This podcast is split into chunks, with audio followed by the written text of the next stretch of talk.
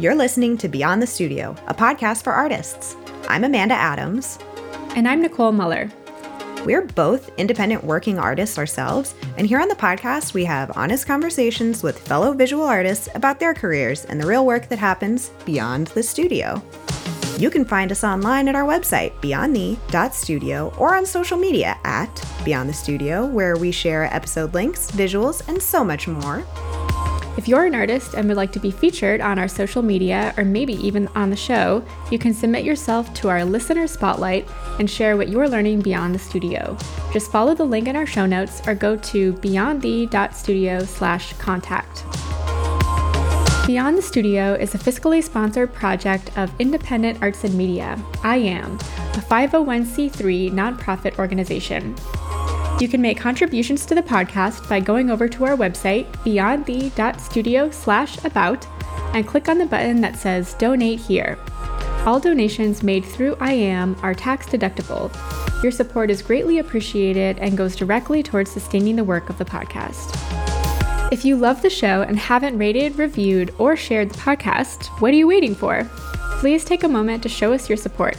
If you've already done this, thank you. It means so much to us, and it's one of the best ways to help us keep going and growing. On today's episode of Beyond the Studio, we are so excited to be interviewing artist Natalie Baxter. Natalie, thank you so much for being on the show. Thank you for having me. I'm excited to be here. For listeners that are unfamiliar with your work, can you describe and let us know a little bit about your creative history thus far and kind of your art story? Sure.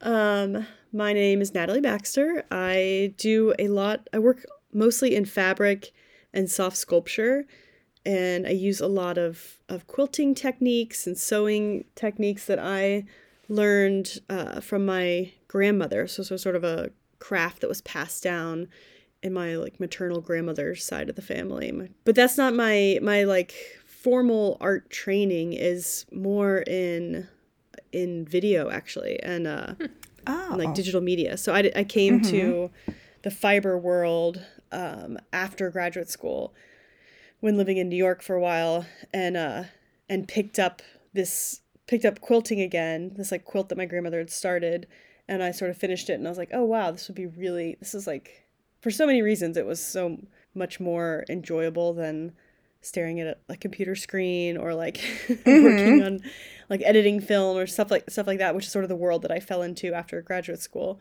But I feel like it's it's it's like connected in subject matter, this the sort of work that I do, but aesthetically and materially extremely different than than like what I went to school for. So a lot of my work is hangs on the wall. Some of it is is sculptural. Some of it like lately I've been using a lot of found materials like old bed sheets and and um, old domestic objects. And I deal like subject matter wise, I sort of deal with a lot of social and political issues that are that are sort of happening in society as I am making the work. So, like, for example, the first series that I did was these stuffed assault rifles, these sort of like oversized caricatures of weapons and, and guns that are, that sort of like look at America's complicated relationship with assault rifles and guns and the like comfort, but also the like ridiculousness of it. And also sort of pushing and, and pressing the issue of, of gender in gun ownership and gun culture in America. And then more recent stuff, like sort of during the pandemic, I, I and since like becoming a mother, I I looked a lot at sort of um, domestic labor. So like using like some other series of work that I did is like these large oversized house coats, which are like this I see as this sort of like homemaker workwear that you put on to sort of do these duties of the home. And again, that's sort of tracing back to my grandmother who had had a closet full of house coats that would, would say like okay well we're to be quilting all day so do you want to put on this house coat but anyway sort of like they're sort of collaged pieces of lots of different materials like uh, we can we'll probably maybe go into that later but but yeah so issues that are that are happening around me that i'm like personally affected by and responding to but done through mostly fabric, which I feel like, yeah, I've like fallen into the fabric world but I and I've been here for like a while and I like it for multiple reasons. Mm-hmm. Anyway, that's that's the roundabout way of saying that's what I do. it's so interesting. I feel like Amanda has a similar origin story and as far as how she came into fiber work. Oh yeah. I don't know if mm-hmm. you wanted to talk about that, Amanda. Yeah, I I studied photography in college and like spent a lot of time looking at, you know, staring deeply into the computer and feeling very bug-eyed after and then feeling like I needed to do something tedious but different and so went into fiber art and have just been sewing ever since. And yeah, fabric is really lovely to work with. yeah. Yeah, I know. I had this so I'm in this show right now at um at the Dorsky Museum, and it's all fiber artists. And so they did like an artist talk, like everybody got together or whatever, a couple artists from the show, and did like little short artist talks. And it was like everybody, I like really related to what everybody was saying about like why they use the material. Like it's so like connected to humanity you know it's so like mm-hmm. it's it's like it has this other purpose which i feel like inherently it has this gendered aspect to it. Like maybe that won't always be the case, but like may- and maybe that's because of how I learned and where it came from and my like how it got passed down to me these skills, but I think like inherently the work has so much that's like the material has so much that's already there that like when you're exploring something whatever the topic is that you're doing in that material, it has this like reaction from people that's like they relate to it on this level that's different than like a painting or you know it's like it's material that's in your home it's on your body it's like has this nostalgic quality it has this like yeah. Anyway fabric yeah i feel like it it also can be very approachable like sometimes people will feel like standoffish if they're seeing a piece of work and a material that they're like oh I've, i can't be near this i don't want to ruin it but they're like oh fabric this is I'm not going to ruin this. This is fine. It's fabric. I can get yeah. near it. I can experience it. I can feel it. I can like connect to it. I don't know. Maybe I'm projecting because that's what I feel, but. No, that's completely.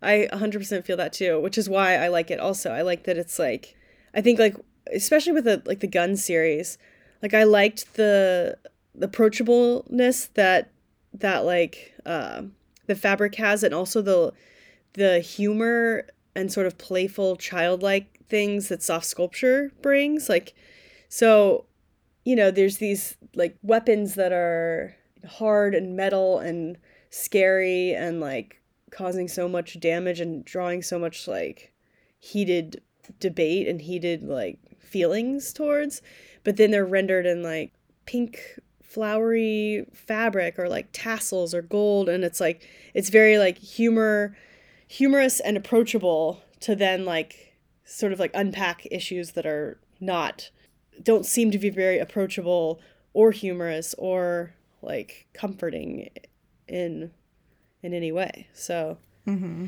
yeah, I think there's power in there's power in the material, which is why I like it and why I keep working with it. Mm-hmm. Oh, yeah, for sure. I think the first work of yours that I saw were the guns, and I was so enamored by them because I was like, oh my God, these things that are typically very hard and erect are now flaccid and soft and like very feminine and very like just it's telling a different story. And I remember like, and just seeing so many like men randomly being offended by it. And I'm like, oh, this is brilliant. I am loving this conversation happening around this. I mean, it's also yeah. a lot of chaos. So it definitely had an impact on on me. Yeah. And then I did a whole series from those comments that um that were like from an article that uh Glenn Beck Glenn Beck has a uh, website called The Blaze. And so a lot of the exactly like the same stuff that I was sort of critiquing was this like intense masculine energy around gun ownership and gun just like gun rights and yet it was like being portrayed back in at me through this article that was written about me in this negative way but it was so anyway i took those comments and turned them into these banners that sort of uh, sort of echo like suffragist banners from 100 years ago like women fighting for equality fighting for the right to vote and then but then taking these like online comments like uh, like clearly confused clearly Natalie Baxter's confused about her role as a woman because I was making like gun sculptures or like yeah, just a ton of democrats just want to be sluts. Just these like funny little like angry comments that were like geared towards me for making gun sculptures out of fabric. So it's interesting. Yeah. So that's my work. That's what my that's some of my work. I'm really curious when you made this return into working uh, with fiber, if that was sort of, I mean, it sounds like you just sort of never looked back from there. Like you had all of this educational training in a different discipline. And then when you began working with fiber again, that that really became the foundation for the work that you're creating now. And so I'm curious, like, how did that, I don't know, what did that look like in terms of uh, like deciding that you were going all in on fiber based work or like starting to build an, a new body of work around that material, like starting to find opportunities post MFA, given that you were making such a drastic shift? Um, just, I guess, kind of curious to know about that pivot and then also those like early early days or early years uh, out of grad school. Yeah so i feel like i made the pivot but i wasn't like now i'm, I'm i wasn't like i'm going all in. I was like this for this project it makes sense. I was like will it make sense mm-hmm. for like uh, the next idea? Maybe it won't. But like i do i like kept like i would like so i work in sort of like series. I don't know maybe a lot of people work this way too but like I will make something and I'll make a lot of them as like a way of figuring it out and sort of like if I'm mm-hmm. still excited by it, I'll like continue to make something in that sort of series. Anyway, but I like it made sense for the guns. Like that materially fabric and soft sculpture made sense for that that sort of topic of exploration. And like did it make sense for the next thing I was going to do? Like yeah, it did. I kept like checking in being like am I just like defaulting to just using fabric or is it like actually making sense? Or uh, like at this point is like mm. am i just am i going all in on or like am i like maybe i'm at the point now where i need to sort of question the material more in terms of like am i just in this comfort zone of making work with fabric or do i like really want to like commit to it again in this next you know whatever year or two or like do i want to experiment with something else like do i feel like i'm sort of i'm sort of like open to that idea but in the beginning, to, to get to, back to your question, in the beginning, it was like, yeah, like, okay, this makes sense. I'm going to try it. And um, this was after, so after graduate school, I went to grad school at the University of Kentucky, which is where I'm from. I'm from Kentucky originally. And I, I really liked it there, but I was like, you know what? I've always sort of wanted to live in New York. And I, like, now is sort of my time to do like to I should move there now or like I worry that I never will or like like it was like a good time, you know, like figuring out trying something new. And um and New York is, you know, where all the art is and I was in Kentucky. So, and also like really one of the reasons of choosing University of Kentucky for grad schools like there because I know this is in the vein of your podcast topic. I didn't have any debt from grad school. Like I got I got paid a salary from like working like a kind of like a work study thing uh, while in grad school, and then I got like free healthcare, and I also like worked I kind of did grad school very kind of insanely looking back. Like I probably shouldn't have taken on these other extra job things, but I did. So I was like working at a youth media program in Eastern Kentucky, so like driving and and and spending the summers there at this place called Appalshop. Anyway, so I was like doing a lot of extra jobs. So I had I had like a pocket of money saved and I was like, okay, I can move to New York and, you know, New York felt like super expensive compared to Kentucky. I mean, it is and that money like felt like a lot and then disappeared really quickly. mm-hmm. But anyway, mm-hmm. so I like moved to New York and got a my first job I was like working as an equipment person at a film school and then I was like, you know, I could teach I can teach video editing. Like I could teach here and they're like, "Oh, okay." So then I ended up teaching there. I ended up like having some director of student services position and like then I got a job at CBS News and I was like working as an associate producer. And so all of that like it definitely plays into the kind of work that I'm doing now. You know, like it like subject matter wise, like you know, I was like literally in a newsroom, like like you know, being around that, like being oh, like sort of overexposed or being more attuned to what was happening like politically or like just in the world than maybe I was before or like at a younger age. and that's definitely like played into the first series that I did in fabric if that makes sense. So mm-hmm. I kind yeah. of almost forgot your question now. no, that's so interesting. So then simultaneously, were you also starting to build up your art practice when living in New York? It's interesting that you talk about these other day jobs that you had too, because I feel like it relates to what we hear from a lot of artists just tapping into these different skill sets and the ways that they influence mm-hmm. or inform the work that we're making um, or even just like allowing us to support ourselves uh, you know by extending the the skills that we you know bring into our roles that we just had this interview with ruby lerner who is the uh, founding director of creative capital and she talked a lot about this idea just that you know artists have these really diverse skill sets that we can bring into different sectors and different industries and so um, I think it's so interesting that you were pulling on your, you know, background in video uh, to support yourself in making this move to New York. But um, yeah, were you also starting to, you know, find opportunity for your art practice at that time? Yeah. So I, in the beginning, no. Like I was doing weird little video projects. I'm like thinking back now. I would like was doing little because at that point I was like, okay, I'm in this like I was had done like some experimentally videos that were like leaning more towards documentary. So I was like, okay, am I trying to be in this am I trying to make documentary films? So I like met a couple people. I would I like really put myself out there and like, you know, would go to would go to stuff and like meet people and ended up like yeah, like now I'm having a flashback where I was like photographing like a after party and met somebody and then ended up working on his film. Like I did like a lot of random, you know, the like hustle that you have to do of um but anyway so i like was editing somebody else's film. I was like making weird videos that weren't really that good. I was like trying to have an art practice but i was also like how do people do this and have jobs? Like this is just like a lot.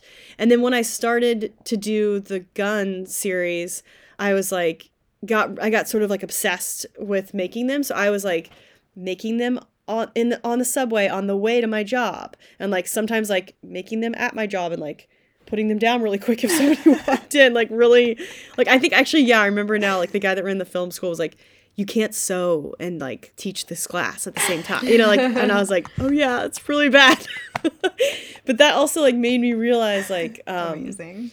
that like that is this is what I want to do. Like this, because at the same time, I started getting press about the, the work and I started showing it in New York for the first time. I started showing it, you know, I was like, maybe this is a, I, the career was like building alongside having the job at, at uh, CBS. And so, and, and teaching. So I had to like slowly drop the job, the like, I had to slowly make space and, mm-hmm. and time for the art practice. And what it really came down to was like, Purdue University in Indiana. They were like, hey, we want to give you a solo show. We'll fly you here. We'll put you up. We'll like pay you. And I was like, oh, wow. Like somebody wants to like pay me to do, like, this is so crazy and awesome. And give me like the solo show to university. Like, that's so cool. And, um, but I like tell the nature of like a television job is like next week we're flying to, you know, Ohio or wherever for this so it was like hard for me to plan so i was like wait what am i doing? Like i do i want to be doing this television stuff or do i like this documentary world or do i want to like just like physically make something with my hands and show it and not have to like collaborate with a bunch of people and like look at a screen and like take forever? I just want to like make something finish it have it out in the world. So it like came to a point where i was like oh my god i think i have to like quit my jobs. And um mm-hmm or like well, I can't remember which job I dropped first, teaching or CBS. I can't remember. I think teaching, whatever. I had to like slowly shed them, which was really scary, and I like immediately started like babysitting or like doing like odd jobs that were like less less like mentally or like less of a commitment, I guess, but like still having some money come in. So I like babysat a lot. What else did I do? Probably some weird freelance stuff. Oh, yeah. I like I sewed for there's this woman who like sells pigeons. Anyway, I like took weird sewing I like made some did some sewing jobs for her. She sells these like stuffed pigeons in like Union Square. I did like random stuff, you know? And um yeah. and to like make space for the art. And also while I was working at CBS, I did a residency at Wassaic Project here where I live I live in the town of Wassaic now. But I you know whatever 2016 or 18 or something like that i like did this residency probably 2015, whatever, whenever it was. And I was like, oh, like I had it was the first time I like had a studio that like because I was always like, how do people afford this? How do people have a studio space in New York City and have an apartment mm-hmm. and like have an art career? Have like I just like couldn't understand it. And then yeah. once I did the residency where I actually had the space to like do whatever I wanted there, I came back and I was like, I have to have this. Like I have to figure out a way. So I found like the smallest uh, studio that like didn't have windows. It was like the cheapest one I could find, but I was like, I need a space that is my yeah. own. And then like, yeah, so like slowly, so that sort of like jump started it because I think once you start feeding it, once you start like giving attention to anything or, or like feeding it or or nurturing it, then like it's gonna grow and it's gonna end up in opportunities and you're gonna sell work, you're gonna make money in you know the different ways that you can make money with an art career, and that is exciting. That was fun. So I feel like yeah, like needing to like like doing an artist residency. I always tell uh, younger artists who are like thinking about that. I'm like, this will this like changes your. It's good for you. It changes your perspective. It changes your your outlook and and so that was me realizing like, oh, I need a studio. I need to like give this more attention and and like a physical space because I was working out of like a basement that I lived in with like four boy four or five boys in Bushwick. And then I was like, met my now husband and I was using our living room as a studio. And then I was like, I can't do this anymore. I have to like have an external space.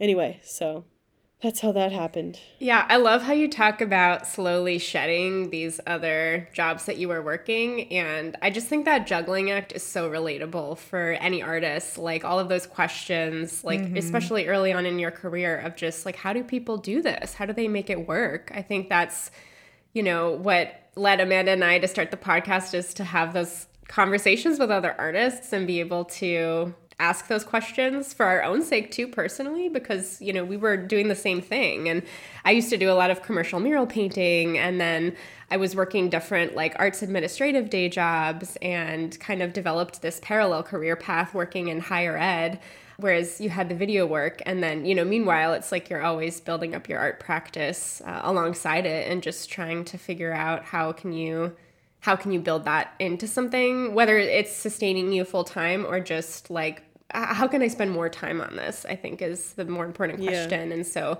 um, yeah, I was like dog sitting on the weekends and I was like taking on, you know, part time jobs for like three to four days a week. And then maybe i can squeeze in like one day in the studio per week. And it's like you're constantly just kind of renegotiating the sort of like pie chart of your life. And anyways I, I really like the the way you describe making some of those shifts because we've also talked about those transitional moments a lot with other artists and like how do you how do you slowly pivot or like slowly shift into being able to focus more on your artistic practice? Like how are you able to steal time or carve out time amongst like everything else that you have going on in your life? And so sometimes rather than making just these huge wholesale shifts it is just like well how can i like maybe drop one thing that i'm spending time on in order to dedicate more time to my art making or like can i substitute this for like a different income source? And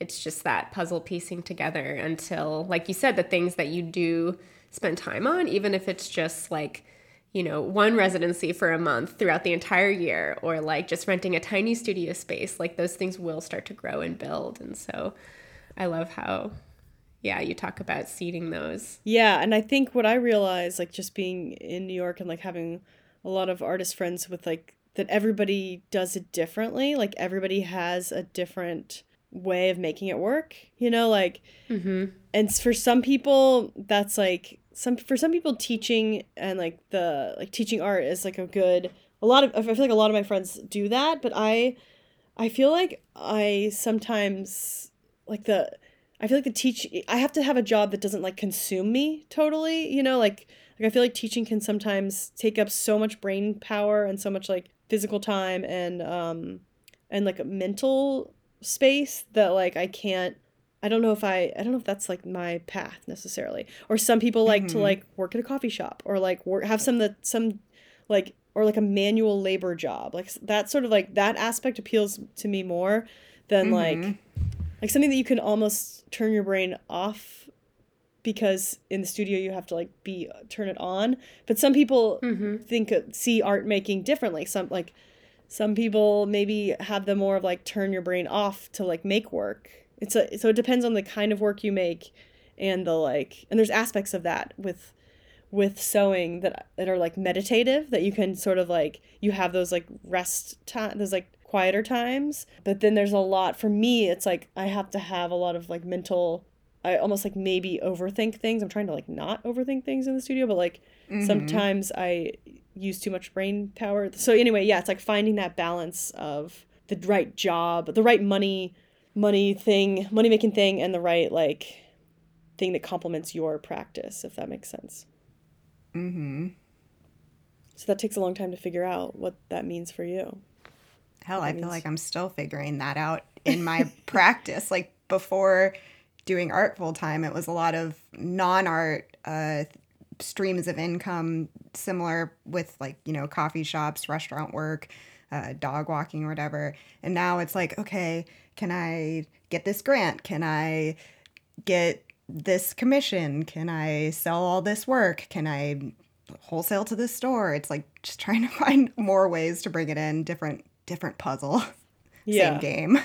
I mean, I guess that's always. I mean, now I have two children, so the puzzle for me is like time. And that right now doesn't look so it looks like like it's like we hire people to help us watch our children in order to like get studio time or get I- my, my so I mean, my uh I have a husband who is a photographer, a freelance photographer, which is like another I feel like he's sort of taught me how to think about how to like let go of the stress of like freelance lifestyle is is uh like how to, I'm trying to think of how to word this. It's like he doesn't necessarily know his job or like what he's doing like 2 weeks from now. You know what I mean? So like in but he like has this sort of ease to him where he's like it's going to like somebody will be emailing me. You know like so that and that I think is hard. I think some people can handle that and some people can't. So like like when I quit my jobs to like pursue more art stuff, I was like I was very freaked out and very like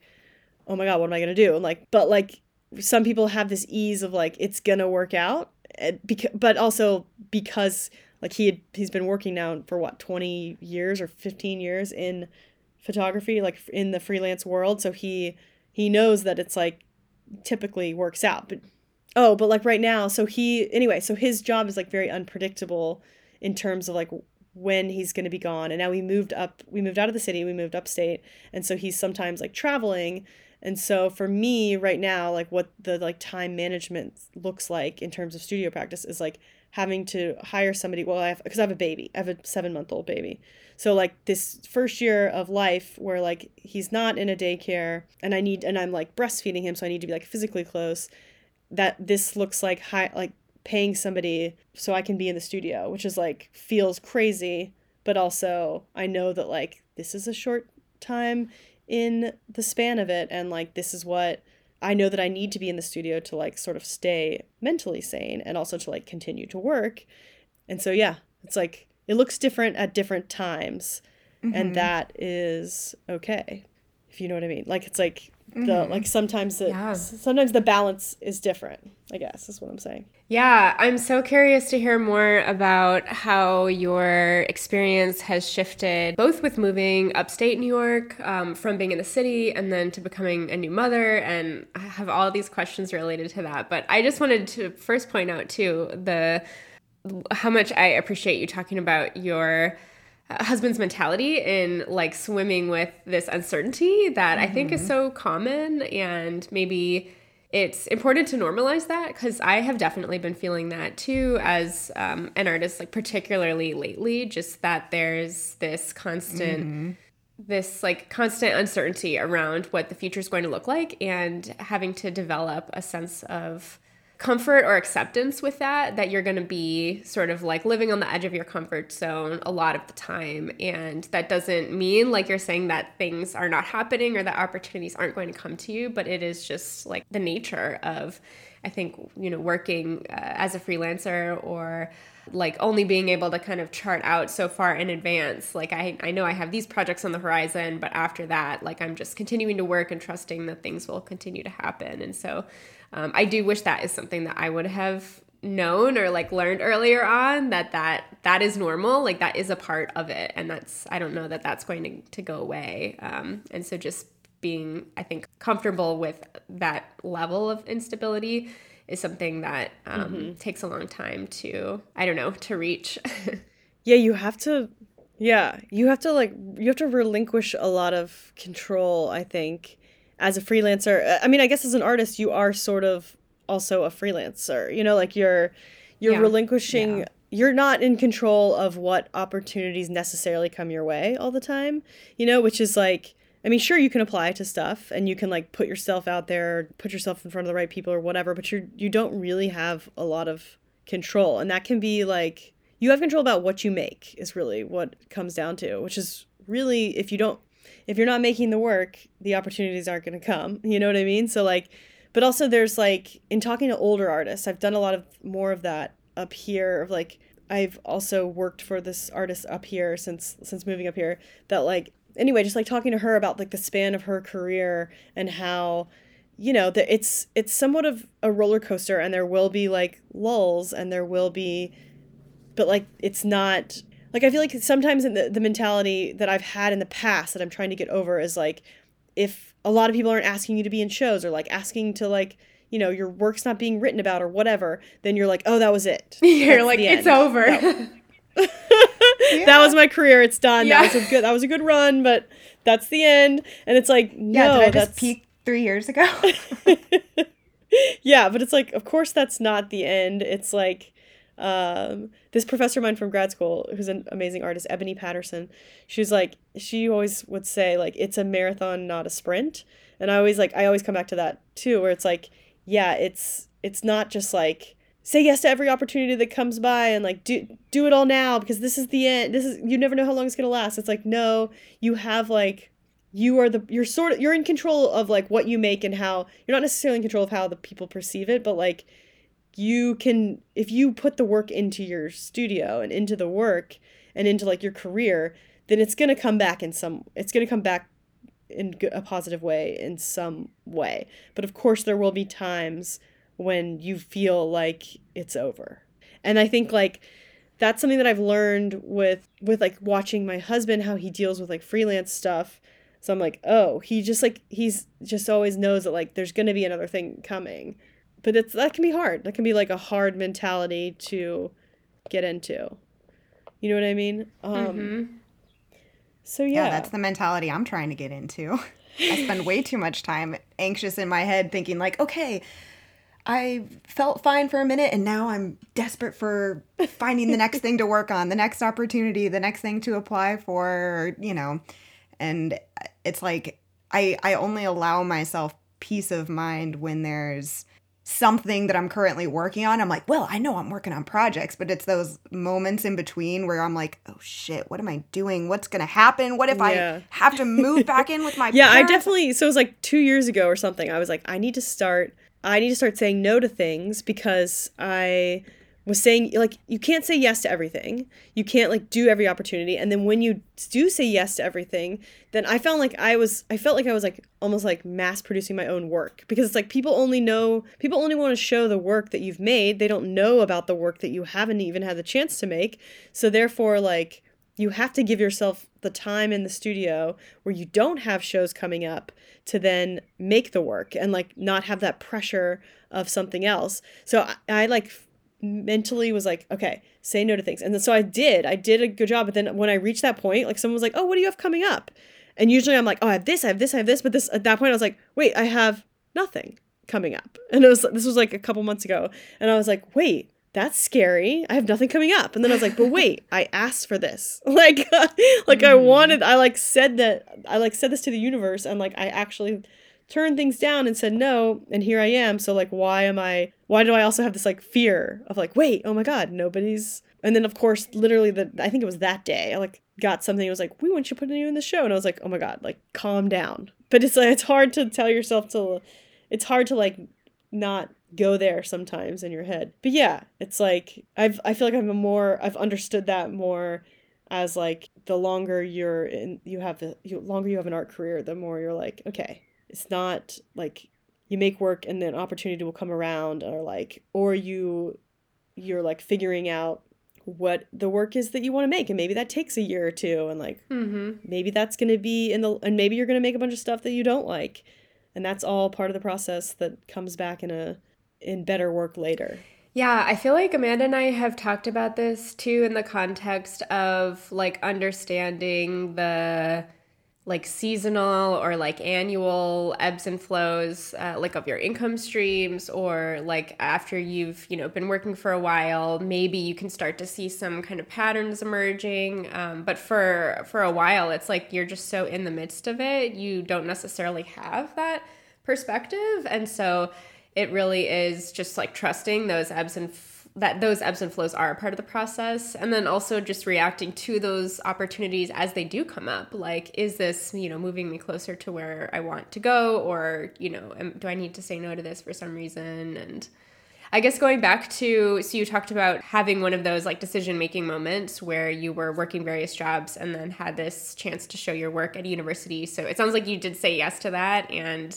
that was like a stepping stone into beginning to exhibit your work more or just like invest more fully into your creative practice. Would you say that started to then like lead into other things or what did that yeah how, how did those uh start to snowball? Yeah, I feel like that show was sort of the beginning of like show starting to show a lot more frequently and a lot more. That was the beginning of me saying yes too much. but sometimes that's like a good thing to do.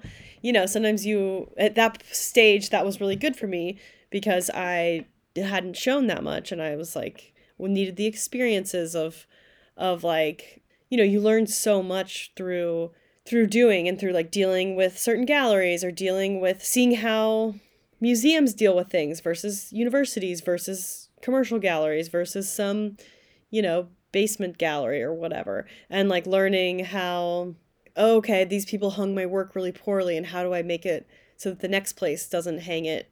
Like like you know creating like a guide and then creating like uh, i feel like i learned about i now use this like software. This is like getting into like logistics of like the businessy side of of or the like administrative side but like learning how to sort of manage the inventory of the work that I've that I have and like where it's um where it's been and where it's who I've like shown it to and who I've offered it to and like sort of it like made everything all that experience and all that time like made everything work more streamlined administratively in my in my career. And then also like talking about my work and being able to comfortably you know, give an artist talk or whatever it is, or or meet with people or meeting so many people, networking so much and and yeah, like thinking about where I'd want my work to go and where what the best venues for it are, what the best, you know, like and I also think just like going back to talking about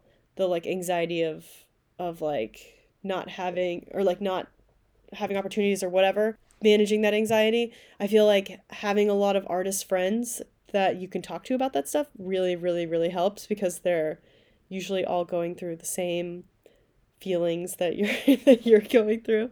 So I feel like having somebody to be like, yeah, wait, I feel that way too, and like, wait, why do we feel that way? That's so dumb. Like when you like say it out loud to somebody else, then they. So I definitely I feel thankful to have like a lot of friends like that that I can sort of turn to and and talk things out or like talk about you know, what do you think about this gallery? What do you think about this? Is this a good opportunity? Should or like asking for advice and having those people that know the know the business or know the know the art world to sort of chime in on. So yeah, having had experiences now showing your work with variety of spaces, do you have uh, like a set of criteria in mind when you're approached about a show for like things that you say yes to or look for? And then also um, just like what you were mentioning on the logistics end like process for preparing for a show whether it's by like putting together guides for how you want your work to be hung uh, or like softwares you use to help manage the the inventory or like flow of your work in and out of the studio. Just like things that you that you do now that you know you've kind of learned over the years. Yeah. I think in the past when i would say like yes to everything i would like slowly would take you know then I was like, wait, do I want to say yes to everything? Maybe I'll just say, like, I would think twice about a gallery that wanted me to like pay to ship my work anywhere. I'm like, kind of don't do that anymore. And and I also I like when people come and pick up my work myself. You know, it's like now that I have less time, I'm like, okay, does this does this show involve me like packing up a bunch of my own work and if so is it worth all that time to like that's so much work to do. Like some you know sometimes people will send like an art handler to pick up your work. Sometimes they won't and then like if they can't or won't then i like really weigh those like am i going to be spending 2 days like packing up and putting stuff in boxes finding the right boxes that are the right size you know printing shipping labels taking it down to wherever you need to go or whatever and and like i don't want to pay for that uh, anymore. Like so that was like a while ago i made that decision of like i don't like they have to pay to like ship the work. Um so that was kind of like step one i guess. And then um but you know whatever. I'll make exceptions if it i'll make exceptions probably i don't know if it's something that seems worthwhile or whatever.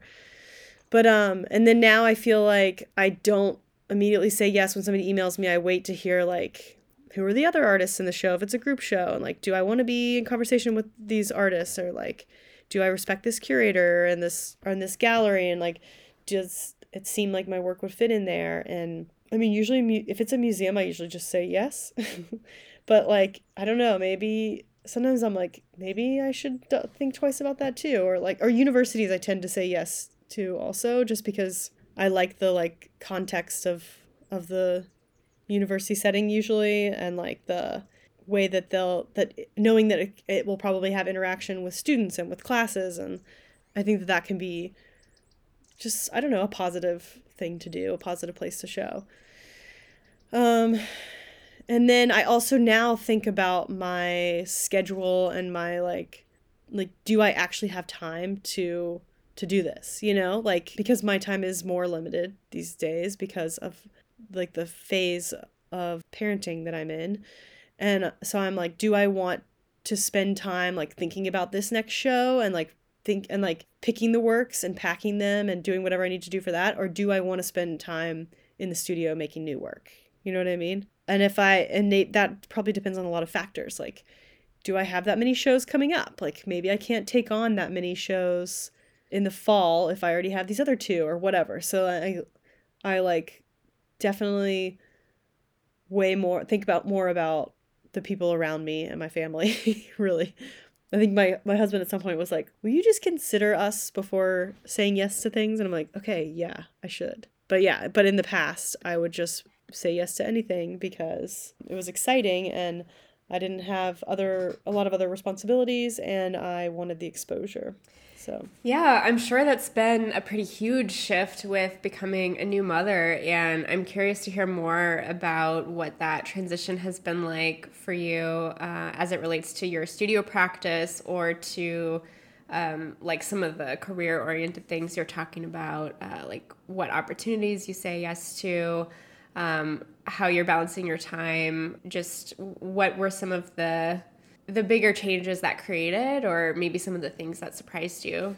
Okay, so motherhood and my studio practice.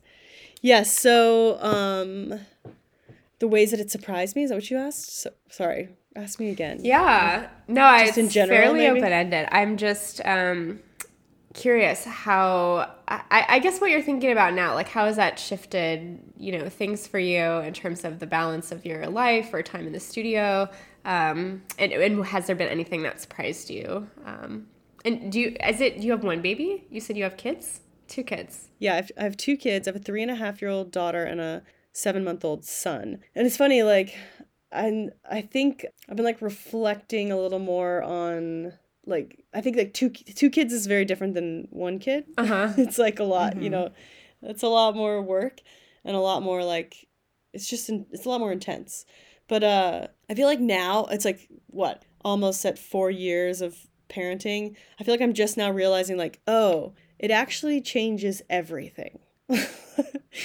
you know, like I feel like maybe the first couple years I was like, oh, okay, whatever, I have this kid, but I'll just like it's like I have this everything else is like, you know, whatever. The kid like fits into everything that you do, but it's actually like it's it it changes the whole way you think about everything. So like of course that comes into your art practice. Mm-hmm. And of mm-hmm. course that like comes into the especially like the kind of work that I make. It's like sort of it's always sort of directly related to what I'm thinking about and what the like like sort of like bigger societal issues but also like from my own experiences and my own like personal entry point so and then like of course during the pandemic i just found myself like uh i so during the pandemic we were in the we were in queens in the in ridgewood an apartment and then did this residency up in Wassaic at Wassaic Project for nine months, and so I was like all of a sudden in like a rural area, like quilting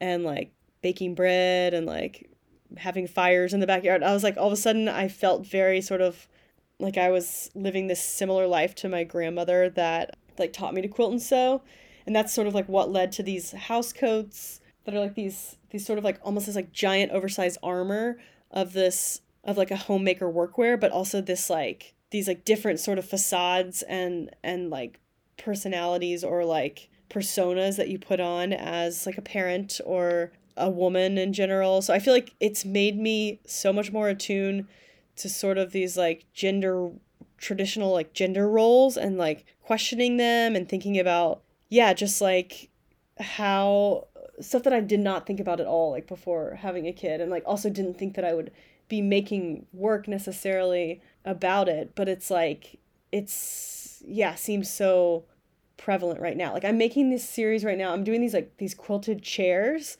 that are like 3D looking. They look like like 3D chairs, but they're actually like flat quilts and they're made out of like bed sheets and these like sort of domestic objects.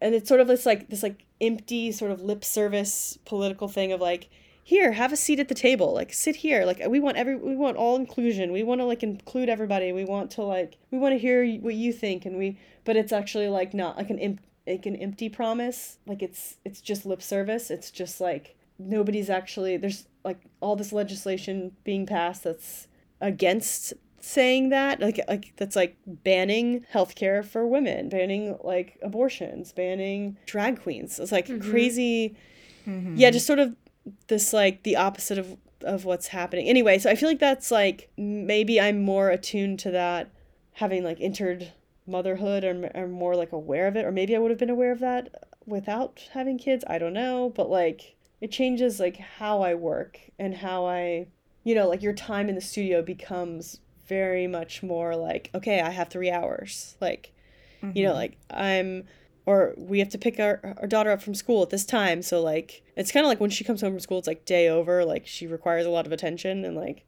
it's hard to like get anything else done so like and and i want to be like fully present when i'm hanging out with them rather than like being you know like distracted like i want to be in the studio so it's like it becomes more like you're not going to go to your studio and like look at the look at Instagram or something. You know, like you're gonna like mm-hmm. actually be doing work, or you will have like thought about what you're gonna be doing and like get there and get straight to work.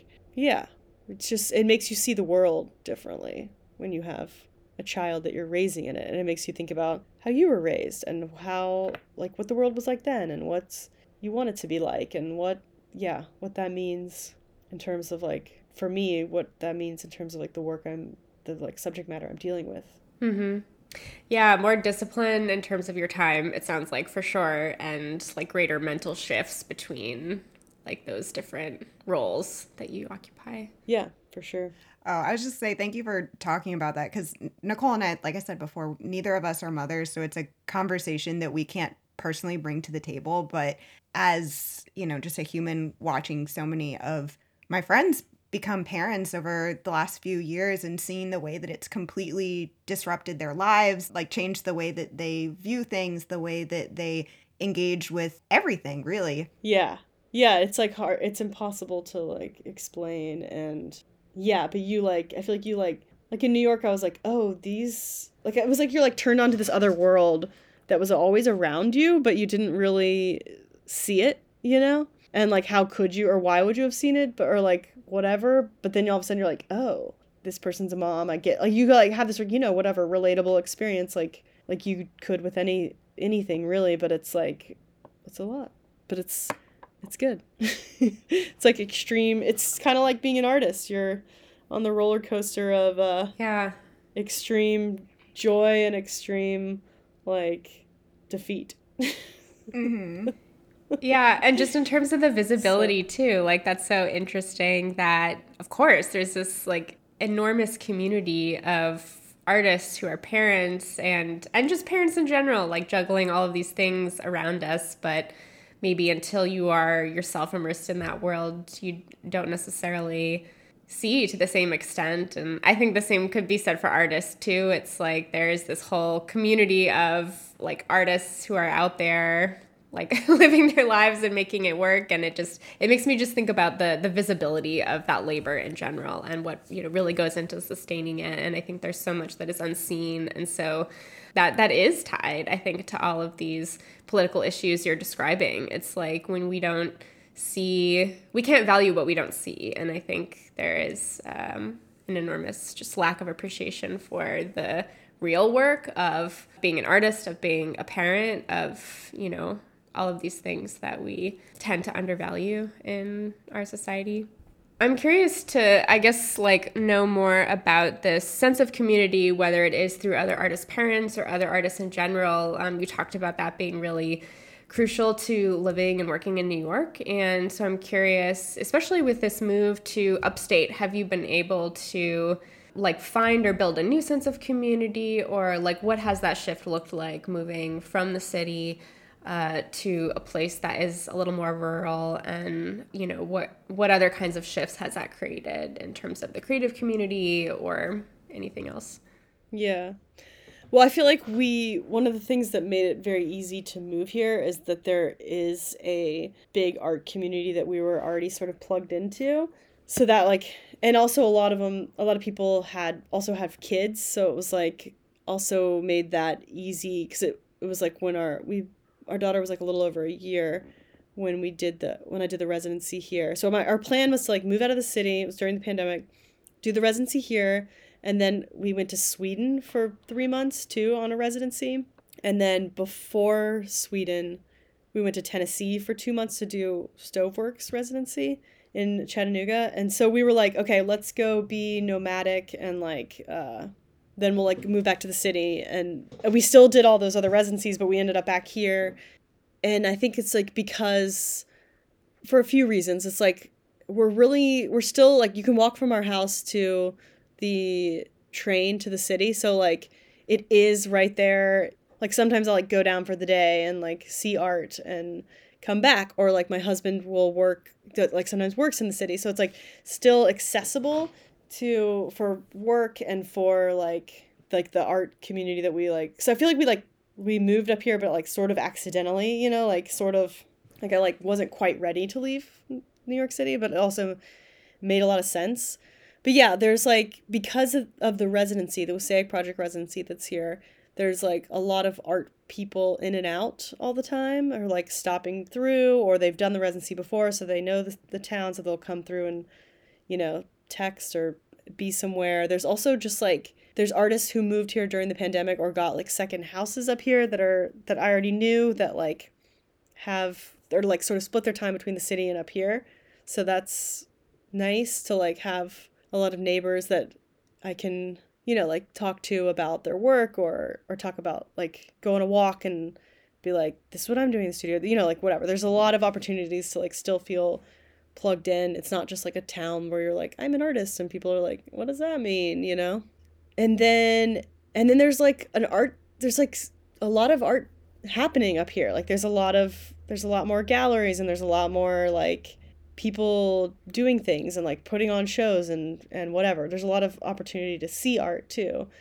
But I do miss the like energy of the city and and being like like my studio was in Bushwick and it was like I had a, a, lot of other artist friends nearby that I could be like, let's go get a coffee and let's like talk about, you know, it was just like more, more opportunities for for those kind of conversations maybe.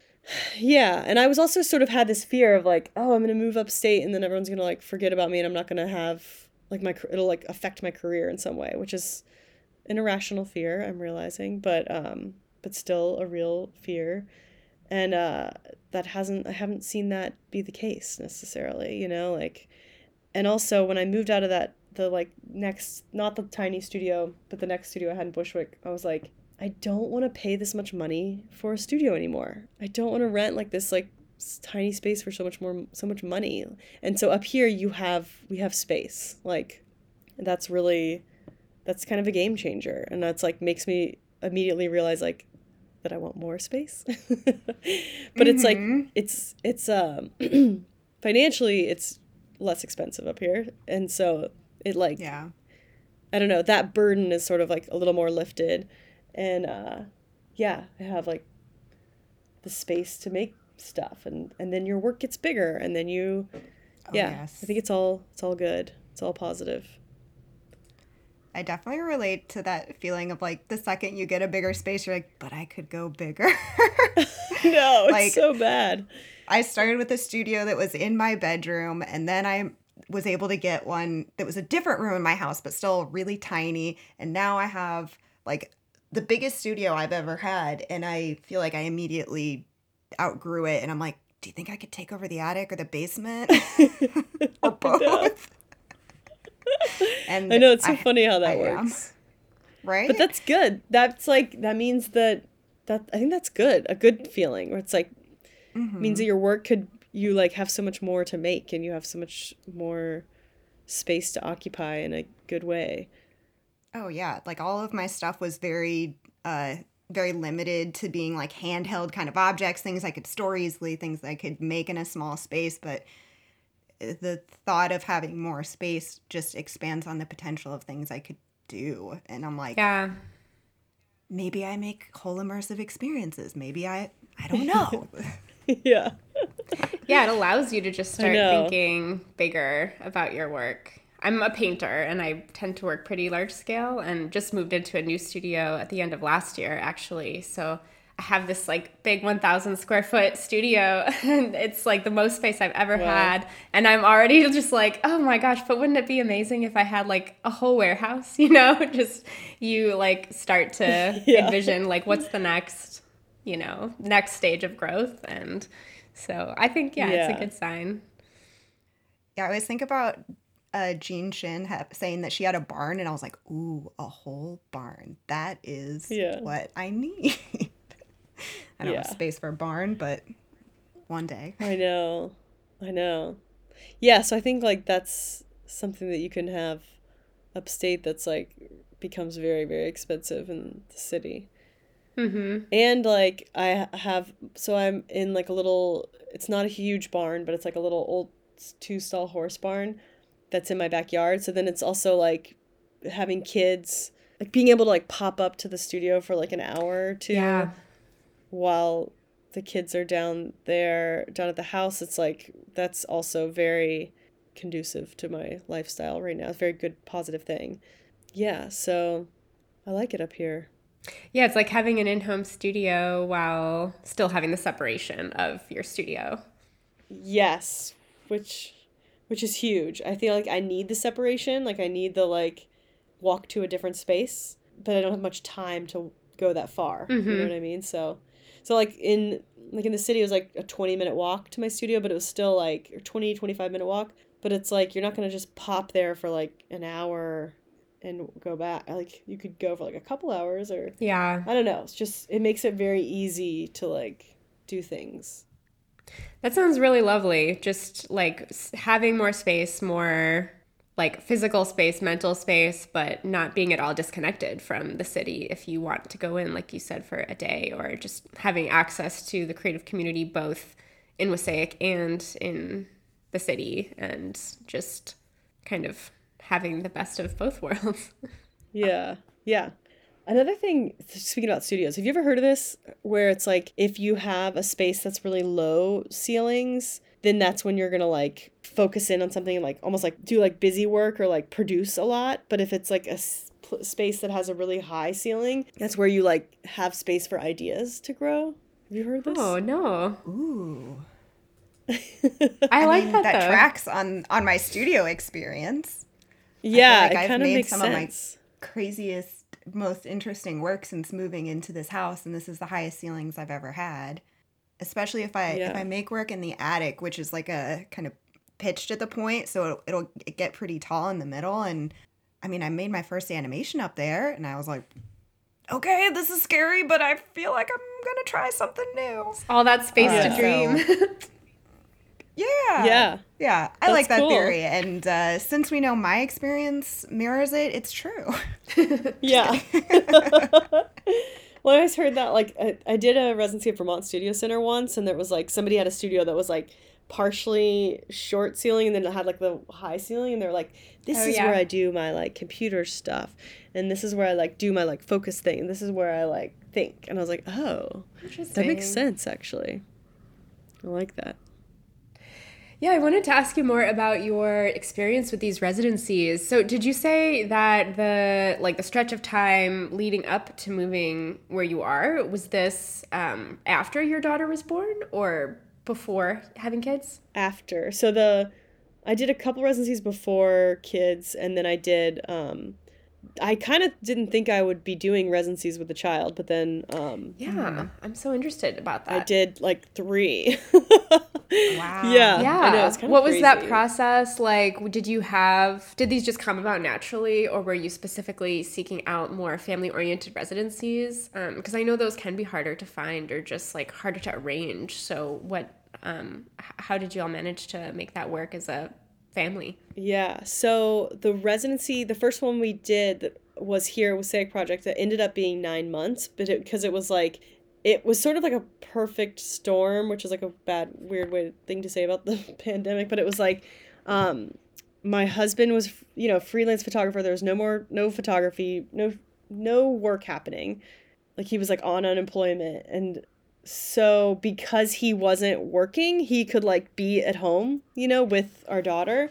And we needed to get out of our apartment because it was like uh we just needed to get out of that the like it was not an apartment i imagined having a child in. So i was like we need to get out of this apartment. We've been here you know we were there for like seven months of like intense lockdown like crazy you know that like crazy time that i was like we need to get out and let's like go upstate. Let's like reassess and i'd gotten the sweden thing was like they just emailed me and they're like hey we want to nominate you for a residency in sweden and i was like cool by all means and then they're like oh you we like you got in and i was like um i also have a husband and a toddler and they were like of course the family's welcome like this is sweden which also like sort of makes Wow, like great. a lot of this work Yeah, perks of a Sweden Sweden invite. They're like, yes, of course. We see all of you. i know and then i got there and i was like i'm also pregnant and they were like that's so great it's like oh my god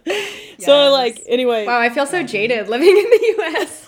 I know. I know. They're like it's that also like made me think a lot about how messed up our country is in so many ways about how we handle just like maternity leave and like talking about maternity leave in Sweden with somebody else who's pregnant and they were like like what did you do with your daughter like cuz they you just get paid to, like you just get money if like you get everybody gets like eight like what is it 18 months maternity leave like paid for even if you're a student like you can get you get money the US like doesn't do anything like that. You know, like or they're like, so you're an artist and your husband's like a photographer. Like, what did you do when your daughter was born? And I was like, we just didn't work and we just like didn't make money. And they're like, so we could spend time with our child. They're like, that's so sad. And I was like, it is Yes. really sad. Yes, actually. It's is. very sad. Anyway, so it got me like thinking a lot about. It led. Mm-hmm. It's definitely like lead led into the work that I make now. But yeah, the Sweden one just like fell in my lap, sort of, and I was like, we like we have to make this work. But they also like paid for everything, so they like paid for plane tickets, paid for us like gave us a free place to live, gave us like stipend, and also while we were there, they're like, I gave talks, and they're like, oh, we found some more money to give you. Here's some more money. I was just like, what is amazing. this country? they just have so much more money for the arts and they're supportive of of like international exchanges and everything so anyway so that's how that worked and then um Tennessee, uh, there's like some residencies are very set up for kids and some are like less so. And uh, Tennessee was like Stoveworks. I like I lived off site, so it was it's not like the residency is set up for families, but you can live off site. And I have family in Chattanooga, so I we stayed there. So yeah, it like sort of it only worked because the pandemic sort of made my husband's work dry up a lot where like he could spend more time with her and I could spend more time in the studio, which was great. And we also just sort of like took turns and then like slowly he got more work and and then like the residency thing is probably on hold for a little while. And also it's just it's a little more challenging to do residencies with kids. Like you're you're just in another place, like sort of fighting the same like childcare issues or um, but but it's also like amazing that I got to have an experience of like being in Sweden with my daughter who's like they have like open preschools so you can just go to these free preschools and like she was like singing Swedish songs by the end of it. Yeah, it's crazy. Oh my god. I know. it just makes me like grieve for my parent friends that live here and how much unnecessarily harder it is to Yes. Be a parent in the US. Yeah. It's not cool. I know. It's so messed up how different it was. Like learning all the differences. I was just like, wow. This is like so insane. They're like they're like yeah, just like the breakdown of how much like a daycare costs there. And and it doesn't it costs like a fraction of what it costs here, but it's also the government gives you money to pay for the daycare. so it's like it's crazy. So anyway, that like definitely like that was an amazing experience that like I'm so fortunate to have, but it's also challenging to like be on a residency. I see why like some residencies are like no visitors, no no family, which is like crazy because it's like how can you just remove yourself from that? But also I see why it's like it also can be like so ni- it sounds nice to like maybe like a week residency of like like at this point in my life like maybe going away for like a week and being with other artists would be good but it's like sort of impractical to like go for a whole month at this like right now Yeah, it's it's not always realistic to be able to just remove yourself entirely from your daily life. even without kids like how do you like i was always like wait like doing residencies when i lived i like shared like when my husband was when we were just like living together i was like okay so i can't like sublet my apartment because i live with my boyfriend. So it's like like sometimes you could like sublet your apartment or sublet your studio like i did sublet my studio but i was like financially it's like sometimes you have to like pay for residencies. Mm-hmm. it's like how does this all work? Like how does this like this is so seems so crazy. But the like i now see it bigger picture why it, it's like so beneficial and good for your work your practice you're like meeting people and and making connections and and those like like i have a lot of really great friends and like that i met from residencies. Yeah.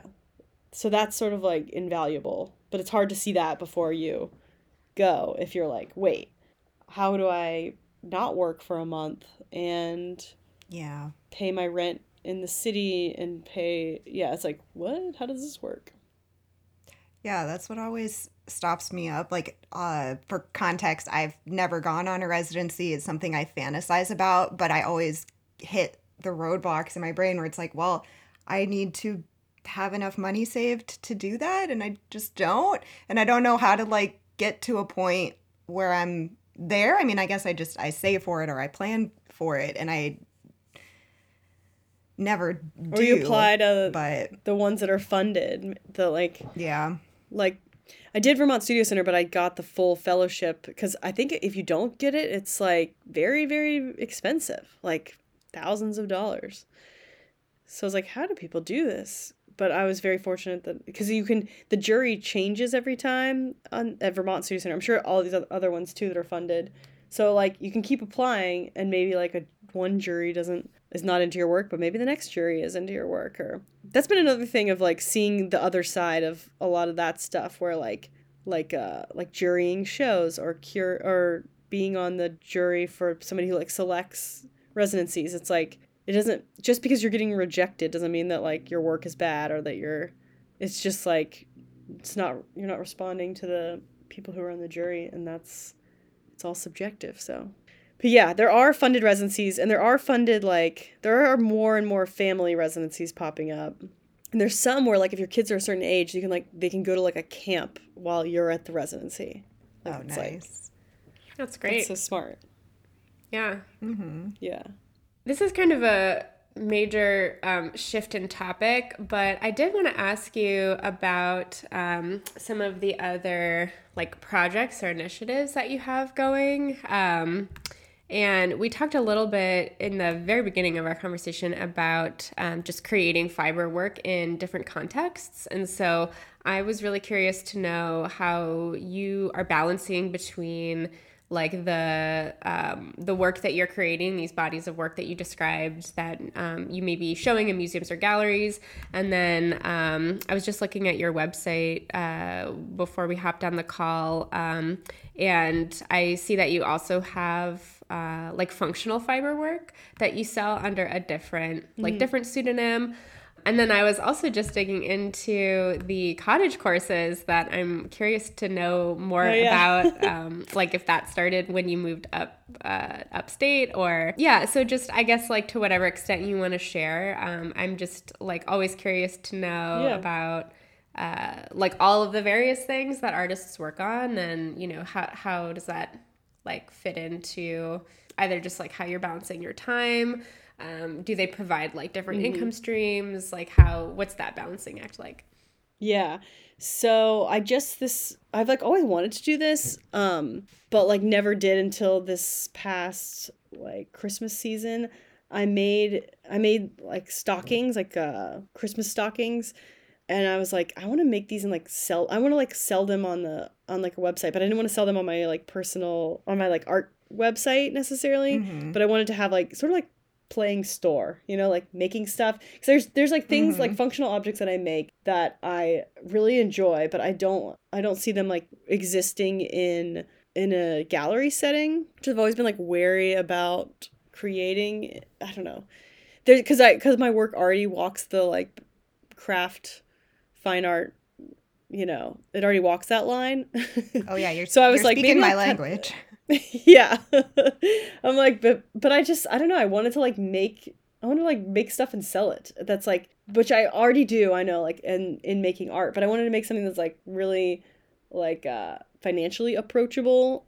Um anyway, so I just like made stuff and made another website and like put it placed it there. And it was fun. It's it's really fun and it's it's nice to like have that as uh like low stakes sell and also like another revenues like financial revenue stream um, and also it's just fun and then a friend of mine that i met up here she's a painter polly shindler oh. i don't know if oh. you know her work but she yeah. is an amazing painter and yeah. um yeah and so she she was like um well, how do we start talking about this i can't even remember we were talking about like oh we we're talking about how like we want to learn like she came to my studio and she's like i want to see how you do this like how you do this like like applique or something. And i was like well this is how i do it because i i because i like don't have that formal training necessarily it's more like which i feel like this is a lot of artists you like figure out how to do something for like whatever you need to do you know? So and she was doing this like paper mache work.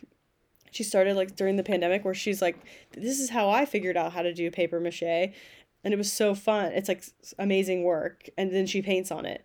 And so we're like, we should start we should do like workshops or like we like talked about the idea of like a skill sharing thing, but then we are like, we should just like make like have these workshops and like other people can come and take them too and get like different artists to like teach their specific way of of how they make something so we've only so that's that's how cottage courses was was started um, and it is sort of like a it's a money making endeavor, but it's also like really something we both enjoy, you know? Like yeah. um so we only have had we only had one so far. The next one I'm teaching the next one it's this weekend. It's Saturday, but Polly taught a house making workshop. So like she made houses out of paper mache. It was so fun. Like I found it I found it like so to be so enjoyable because it like a it's like taking you out of your own if you're an artist, like taking you out of your practice and like learning how to do something else that an, that an artist does, and like so like I think that that's always a good thing to do is like jump to a different medium and sort of play with it. So this is like a low stakes, easy way of doing that. And then there was a couple other people that took the class that were like, like one person was like, this like jump started my practice again. Like now I want to like make get back into making. Oh. I was like, oh my god, that's, oh, that's um, like the best review you could ever have. And then there was like. Mm-hmm because we because we kind of just like made a website and like uh, we worked with there's like a hotel down the road it's called Troutbeck that's like a nice beautiful hotel and they have this ballroom that they don't always use and they're like we would love to like engage with the like something with the community more and like, we're like well, how about we teach these classes there? So it's like in this beautiful setting and like this woman came with her like nine year old and they did one and like some of our friends signed up and they were like it was just so fun it's so great. And then so so I'm teaching like a oven mitt making workshop. So like like using upcycled using like found materials or or whatever material people if people want to bring their own and they um yeah so it's like learning like like hand sewing and like binding and uh yeah just like sort of like learning a new skill but learning it from a specific way that that this like artist doesn't so that's and it's it's fun and like people have emailed us being like hey will you come to my town and do this or like will you you know um or people will be like, "Hey, I I know how to make candles and like do, do I could teach a workshop with you." We're like, "Cool, okay." So yeah. I think it'll be just like once a month or something. It's yeah, it's exciting. It's very fun. Yeah. It's are these all in like, person or are they virtual as well? They're all in person for now. I mean, we're we're kind of also like like I'm like we need to because we both have our own art practices and it's like it's nice to i'm like we need to be aware of like how much time this could mm-hmm. take for us you know like so i feel like we're just like checking in every now and then being like okay is this still fun like is this like you know you still have to do the like logistics of of like getting it out there and sort of promoting it but it's also sort of low stakes of like i don't know let's just do this while it's fun and if it's if it's not fun anymore we can stop i'm sure that's how you guys probably think about this podcast. I say yeah, it's definitely sure. a relatable feeling. Like Nicole and I are constantly checking in with each other, like, hey, is this still fulfilling to you? Yeah, okay, cool. Mm. Same here. Okay, glad we're still yeah. doing that. Let's keep going. Glad to talk to yeah. a cool artist today. yeah. Yeah. Yeah, exactly. So it's like that. It's uh, yeah, so we called it cottage courses because it's takes place in an old house, this like hotel house, but really it's also kind of like this like cottage industry thing of like we're just making stuff at our house and out of our home and it's fun. So far it's fun.